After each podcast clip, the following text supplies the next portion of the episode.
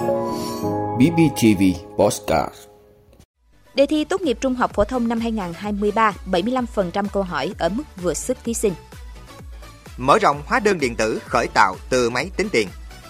Hạ mặt bằng lãi suất sẽ giúp nhu cầu vay vốn khởi sắc trở lại. Nhật Bản chi thêm 15 tỷ đô la Mỹ chống lạm phát. 67 bệnh nhân bị ngộ độc sau khi tiêm Botox dạ dày để giảm cân. Đó là những thông tin sẽ có trong 5 phút sáng nay, ngày 22 tháng 3 của BBTV. Mời quý vị cùng theo dõi.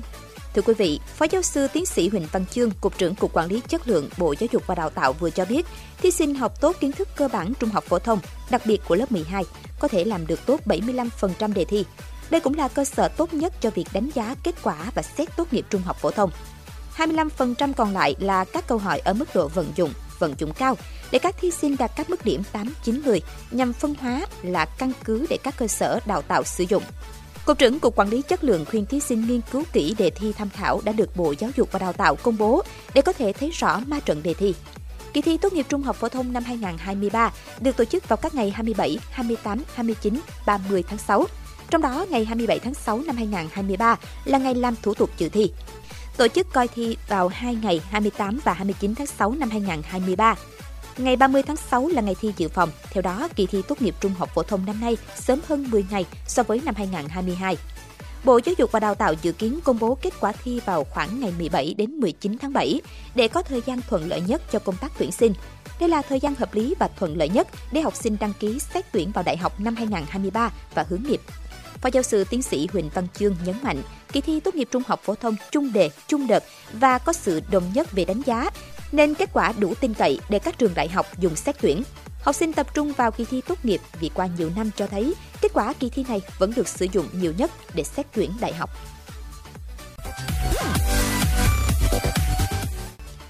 Thưa quý vị, khi mua hàng lấy hóa đơn là việc làm rất cần thiết nhằm bảo đảm quyền lợi của người mua được pháp luật bảo vệ trong giao dịch thương mại đồng thời tạo lập thói quen tiêu dùng văn minh, góp phần vào sự minh bạch trong các khoản chi tiêu, giao dịch của toàn xã hội, tránh thất thu ngân sách nhà nước. Để giải quyết vấn đề này, mới đây Tổng cục Thuế đã triển khai thí điểm khởi tạo hóa đơn điện tử từ máy tính tiền. Các doanh nghiệp hộ kinh doanh có hóa đơn bán lẻ hàng tiêu dùng, siêu thị, ăn uống, vui chơi giải trí, xuất ra hàng ngày với số lượng lớn, liên tục sẽ khó kê khai nộp thuế. Giờ đây đã trở nên đơn giản hơn rất nhiều với giải pháp hóa đơn điện tử khởi tạo từ máy tính tiền. Tỷ lệ người nộp thuế đăng ký sử dụng hóa đơn điện tử từ máy tính tiền không cao là do các quy định hiện hành vẫn cho phép một người nộp thuế được đồng thời sử dụng nhiều hình thức hóa đơn điện tử. Do vậy, doanh nghiệp hộ kinh doanh còn có tâm lý chờ người nộp thuế khác thực hiện trước. Trong thời gian tới, cần có những quy định bắt buộc để mở rộng triển khai. Thưa quý vị, sau quyết định giảm các mức lãi suất điều hành của ngân hàng nhà nước, nhiều ngân hàng thương mại đã nhanh chóng thay đổi biểu lãi suất. Điểm khác biệt là lần này mặc dù ngân hàng nhà nước không giảm trần lãi suất huy động, nhưng các ngân hàng thương mại vẫn chủ động điều chỉnh giảm lãi các khoản tiền gửi, cho thấy chính sách bước đầu đã có hiệu quả lan tỏa nhất định. Đại diện một số ngân hàng cho biết mặt bằng lãi suất có thể giảm thêm nữa, vì động thái hạ lãi suất điều hành mới đây là chỉ dấu rõ ràng cho thị trường rằng ngân hàng nhà nước muốn lãi suất tiếp tục hạ xuống. Theo ngân hàng nhà nước, riêng trong tháng 2, các ngân hàng thương mại đã giảm lãi suất huy động từ 0,2 đến 0,5% một năm đối với kỳ hạn 6 đến 12 tháng. Tính trung bình, lãi suất tiền gửi phát sinh mới vào khoảng 6,7% một năm. Nhiều chuyên gia cũng dự đoán mặt bằng lãi suất có thể được giảm tiếp trong nửa cuối năm.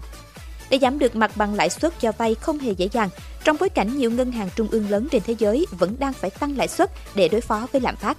Việc này đòi hỏi nỗ lực lớn từ phía các ngân hàng thương mại trong việc tiết giảm chi phí hoạt động để cùng chia sẻ khó khăn với người dân, doanh nghiệp. Trong chỉ đạo mới đây, Thủ tướng Chính phủ Phạm Minh Chính cũng yêu cầu việc giảm mặt bằng lãi suất phải thực chất. Đồng thời, ngân hàng nhà nước cần nghiên cứu các giải pháp để tăng khả năng tiếp cận vốn và tăng trưởng tín dụng hướng vào các động lực tăng trưởng như tiêu dùng, đầu tư, xuất khẩu và các lĩnh vực ưu tiên đã xác định.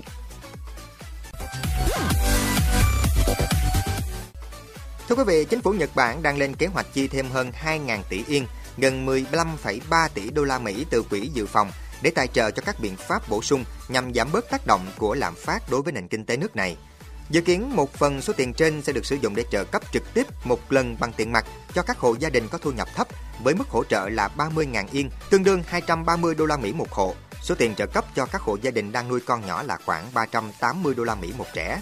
Bên cạnh đó, chính phủ Nhật Bản sẽ hỗ trợ thêm 9,2 tỷ đô la Mỹ cho các chính quyền địa phương để phục hồi kinh tế sau đại dịch Covid-19. Chính phủ Nhật Bản sẽ thảo luận kế hoạch trên với Liên minh cầm quyền trước khi thông qua kế hoạch chi tiêu này. Quý vị, Trung tâm Kiểm soát và Phòng ngừa Dịch bệnh châu Âu ECDC cho biết 67 người sống ở các nước Thổ Nhĩ Kỳ, Đức, Áo và Thụy Sĩ đã bị ngộ độc từ cuối tháng 2 đến nay. Trong đó, 60 bệnh nhân thực hiện thủ thuật tại một bệnh viện tư ở Istanbul và Izmir, Thổ Nhĩ Kỳ. Họ được tiêm botulinum neurotoxin vào dạ dày.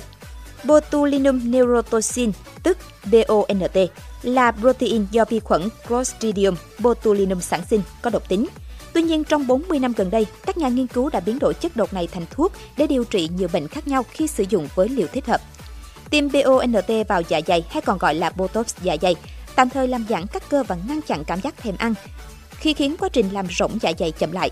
Một nghiên cứu năm 2021 trên những bệnh nhân đang chờ phẫu thuật giảm béo cho thấy quy trình này là một cách hiệu quả và an toàn để đạt được mức giảm cân vừa phải. Tuy nhiên, ECDC đã cảnh báo về quy trình ở Thổ Nhĩ Kỳ. Cơ quan y tế nhận định tiếp xúc quá nhiều với chất độc có nguy cơ đáng kể gây ngộ độc hoặc tê liệt cơ. Các quan chức khuyến cáo, độc tính sau khi điều trị thẩm mỹ có thể bao gồm mờ mắt, sụp mí mắt, khó nuốt và khô miệng. Một số trong 67 bệnh nhân phải chăm sóc đặc biệt. Theo Sky, hầu hết bệnh nhân đã hồi phục hoàn toàn sau khi điều trị nếu không được cấp cứu nhanh chóng. Tình trạng tê liệt có thể lan đến các cơ kiểm soát hơi thở.